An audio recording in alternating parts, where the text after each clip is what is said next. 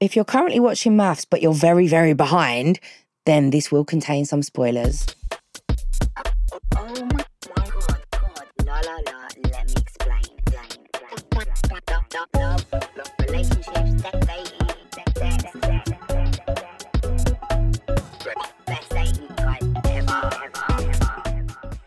Hello and welcome to It's Not You, It's Them, but it might be you with me, La La La, Let Me Explain.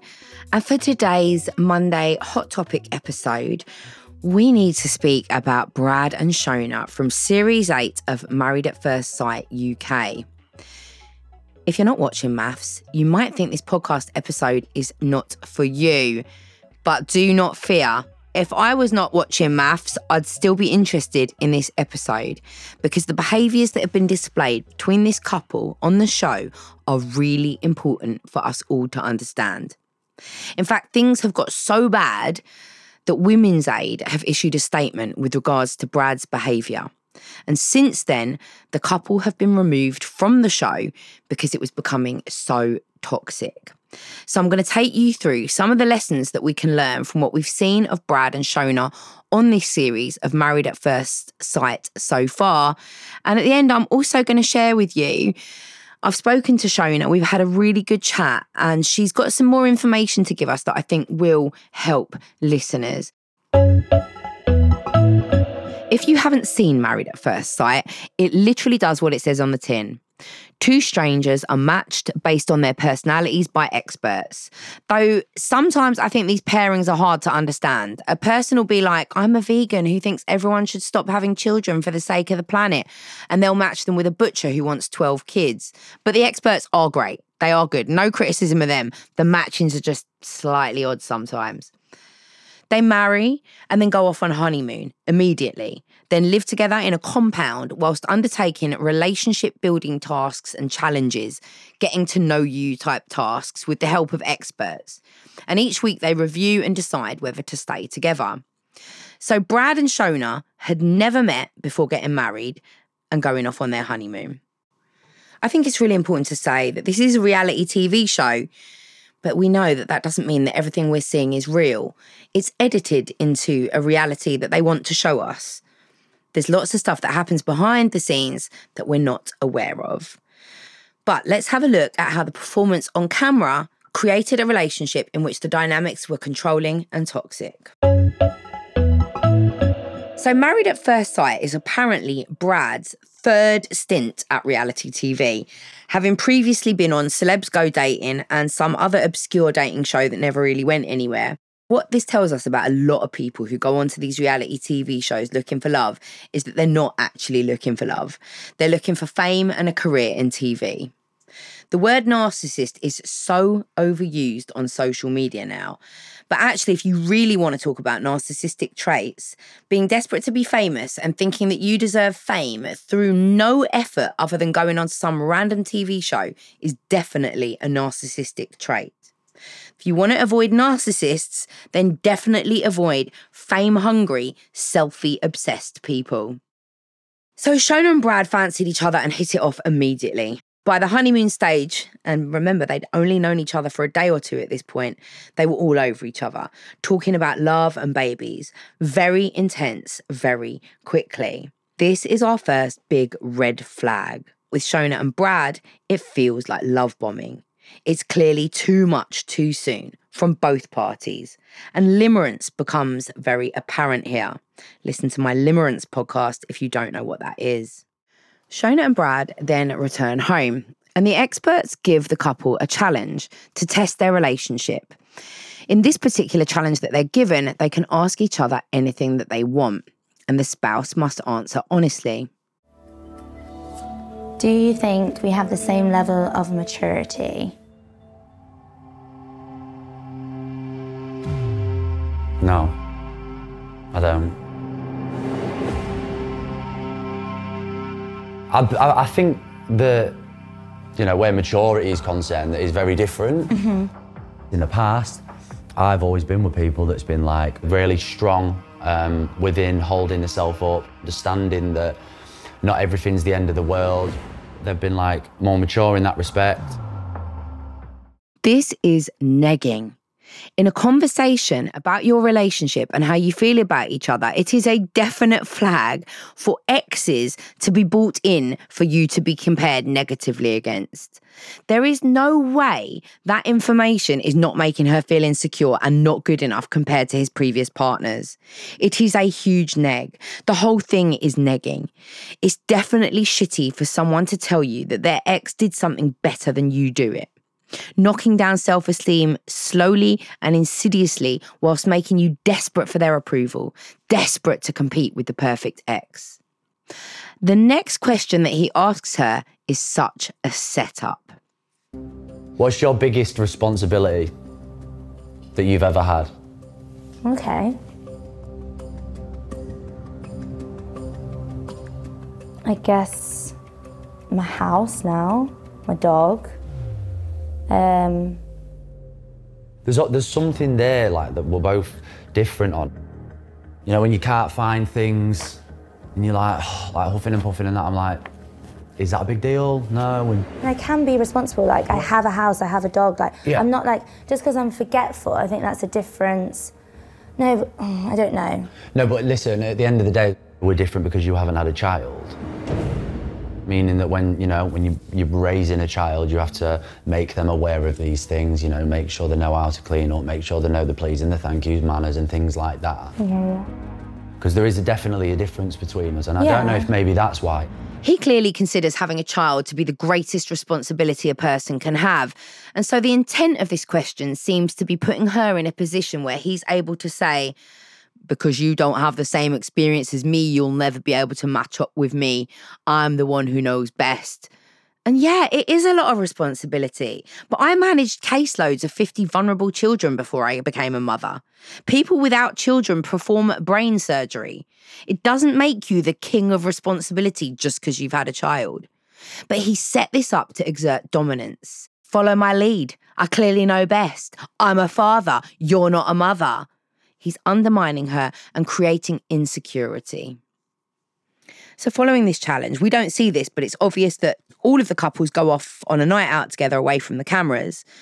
What we see the next day is a few of the couples on camera expressing shock about Brad's behaviour the night before. They talk about the fact that he was exposing details of him and Shona's sex life. They never actually said what it was, but they alluded to the fact several times that it was extremely kinky, way beyond missionary. And it made me wonder what the hell it could be. The way they were talking about it, they seemed so shocked by the level of it. And they all agreed that it had been so disrespectful for him to talk about it. And this worried me. Talking openly about such intimate details is disrespectful and humiliating.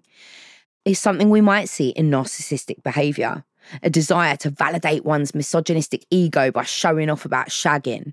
If it's not narcissism, then it's definitely misogyny. Everyone knows that you shouldn't talk about a partner that you respect sexually without their consent. But beyond that, this couple have known each other for a matter of days at this point. And I am not one to kink shame, but kink takes trust and trust takes time.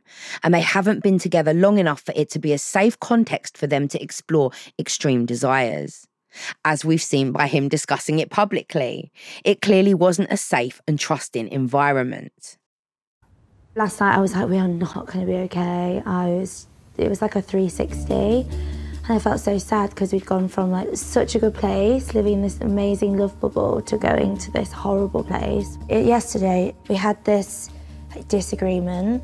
We, he said, let's not tell anybody, and then went and told everyone. He told everyone intimate things about us. Shona is completely blindsided. And what she describes is exactly how we can tell that something has been love bombing and not love. You see how she says there's been a complete 360, a total change. It does not take long for masks to slip, and that complete 360 out the blue, suddenly changing, suddenly moaning to you about things they'd never expressed before, it is a sign that at this point we should run. But love bombing works to make us do the exact opposite. That change in behavior makes us feel horrendous and it makes us just want to get back into that love bubble. So we can end up doing anything to fix what we did wrong when we actually did nothing wrong. But it feels like we did because that change in behavior, they blame it on us. there are a couple of other red flags around this sharing about their intimate life thing. We see them talking later, and she raises it with him. She talks to him about the fact that she's upset that he discussed their sex life. And he says that he didn't know it was something she didn't want shared. And she replies, But we discussed not telling anyone. So it was very clear that they'd had a discussion. It was private, and he knew that. And at two separate times later in the show, when they're with the rest of the group, he mentions to her that Luke has touched on us talking about our sex life. Both times he firmly states us. He firmly states that Shona was also being accused of talking about their sex life. He took the accountability off of him and made it both their faults when none of them had mentioned Shona. I think it's just important to look at those subtle, little, small red flags. But I have been living in a bubble and I am aware of that and I'm coming out now. I did say to Bradley though, I was like, oh shit, if we break up, like if you dump me, then I have no friends. We need a girl night Yes. where we can I all agree. catch up properly. Yeah. Because we need each other. I know what it's like to be in love and Yeah, completely yeah, shut yeah, everybody yeah, off. yeah, yeah. That was a mistake for me personally. Yeah. But I lost a lot of friends Yeah. by being completely engulfed in somebody. Yeah.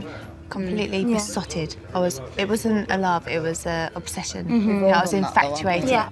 I think the girls are just like, don't just get in this love bubble with Brad. But mine and Brad's relationship is our relationship. It's not anyone else's. And because you can't relate to that and you can't compare to that, doesn't mean that it's not okay. Becoming isolated from friends is such a huge red flag. Removing someone from their support network is very helpful in controlling them. Shona hears the girl's advice about not becoming isolated, but says it's our relationship. Just because you can't relate, that doesn't mean it's not okay, which is such another huge domestic abuse red flag. If your friends are telling you that it all feels too much, then you should listen. They're probably telling you because they can relate. Shona is so upset about the fact that she feels that people aren't taking their relationship seriously. And Brad just continues to tell her she's not allowed to feel that way. We've seen a viral clip going around of the experts pulling him up on the way that he spoke to her. He was using words like not allowing her to feel or letting her feel certain ways.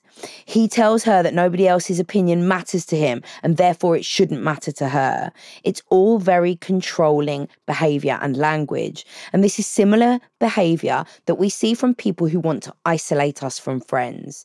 That whole thing about your friend is wrong. She doesn't matter. They don't know our love. They're just jealous. They've never had something so deep and real. These are the tactics that he's using to shut down her feelings about what other people are saying about their relationship. In a discussion with another couple about who wears the trousers in their relationship, Shona talks about how Brad does, and she likes it. And Brad says that he likes dominance. And dominance is fine, but not when it involves dominating everything. Dominating how your partner is allowed to feel, dominating their emotions, dominating everything in the relationship is never, ever going to be healthy.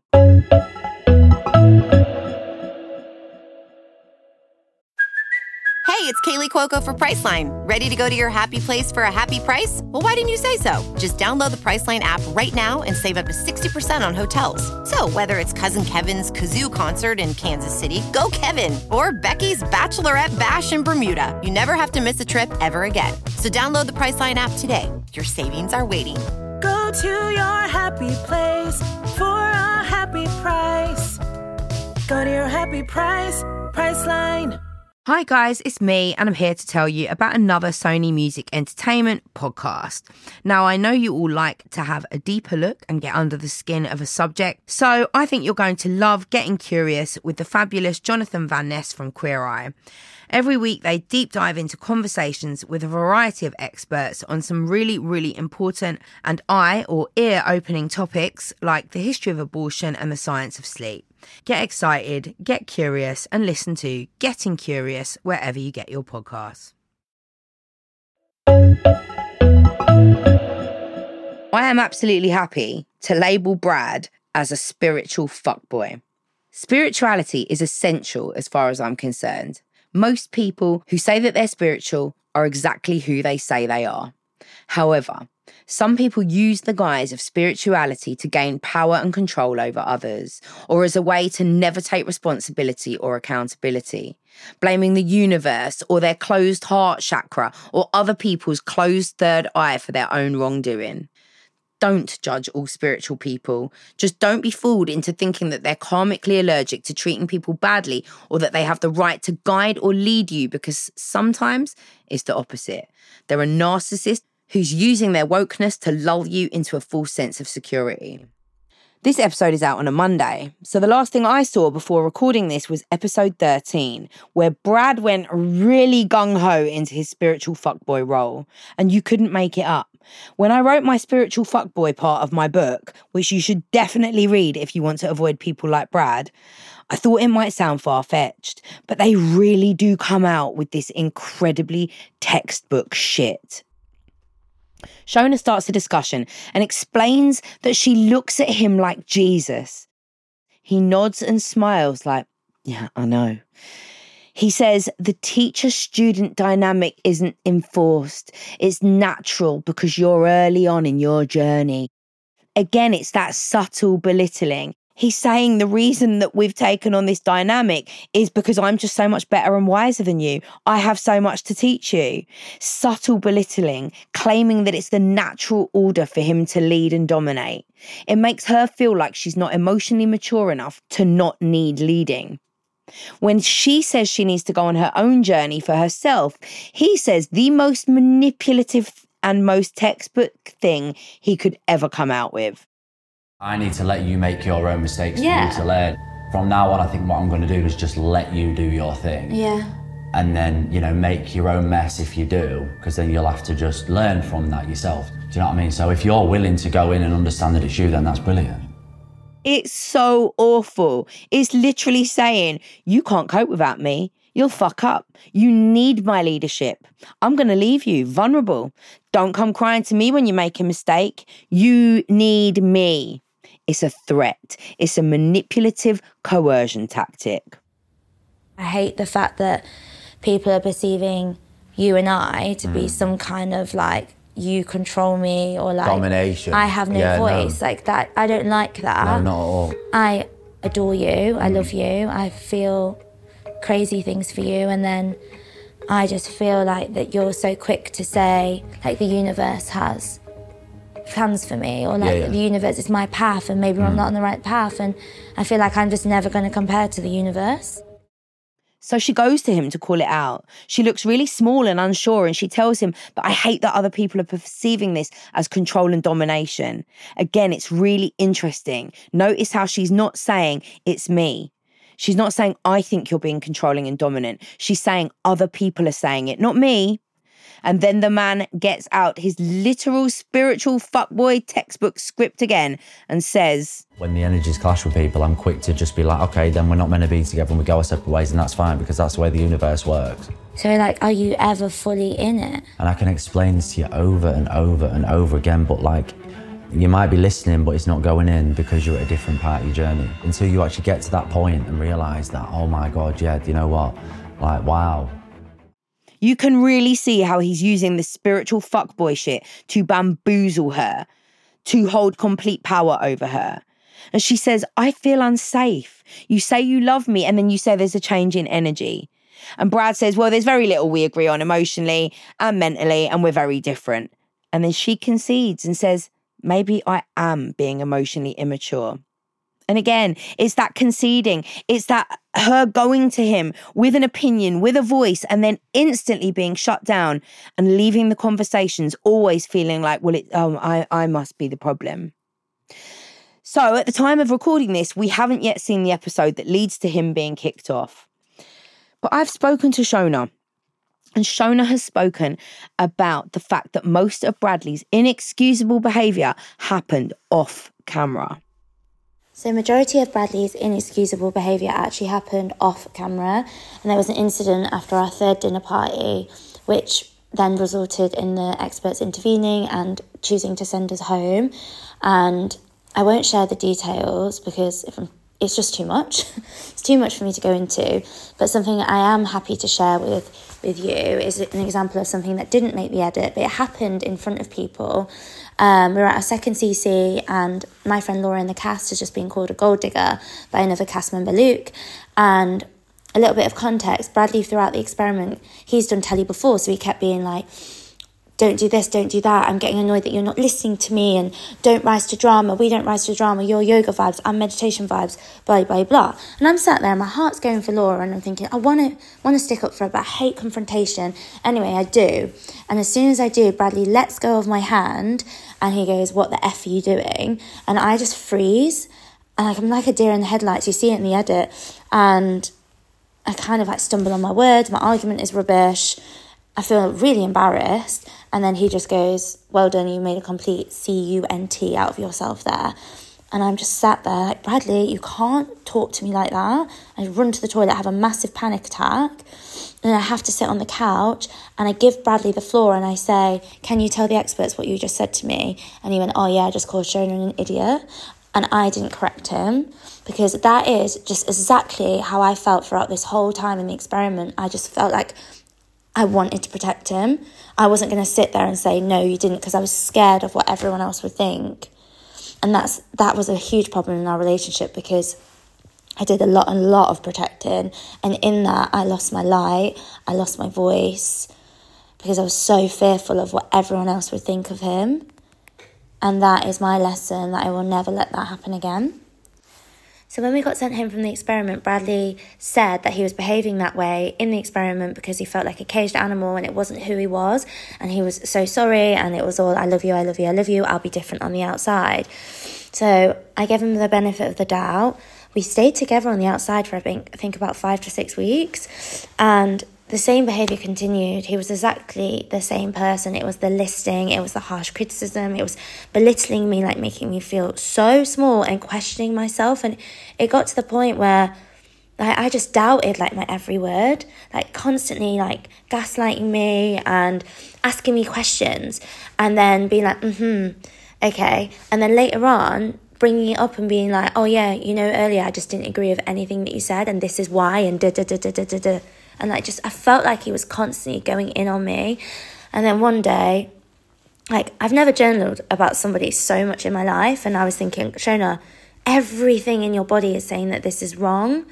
Like why? Why are you still with this person? And then he called me one day and he just said like the way I feel about you is so mental, it's so crazy, but like I don't love you, I just lust you and I think you're really sexy and I think it's physical for me, but like I still want to be with you. And I was like, what? I just woke the hell up. I booked my flight to Sri Lanka. I went off to do my yoga teacher training. I really took the time to process and heal like everything I'd been through and just getting myself back to the person that I was when I went into the experiment because I have done so, so much work on my self esteem and I felt like I genuinely was in such a good place, but in such a short amount of time. Like the harsh criticism, the the constant like not feeling like I was good enough really affected me and it got it really like I was just doubting myself constantly. I didn't feel good enough at all. And it's scary how quickly that happened. But I went to Sri Lanka, I fixed my heart and I saw him at the reunion and I was like, "Oh my god, I see you now." And my journey with Bradley really made me look within like it made me think, okay, why was I so blindsided by I love you? Like all that shitty, shitty behavior, but followed by I love you. And it was almost like I was just just so focused on that. And like why was I so desperate to make that relationship work? And it just made me realize I just need to love me so much more. And it sent me on the biggest self-love journey which I'm on right now.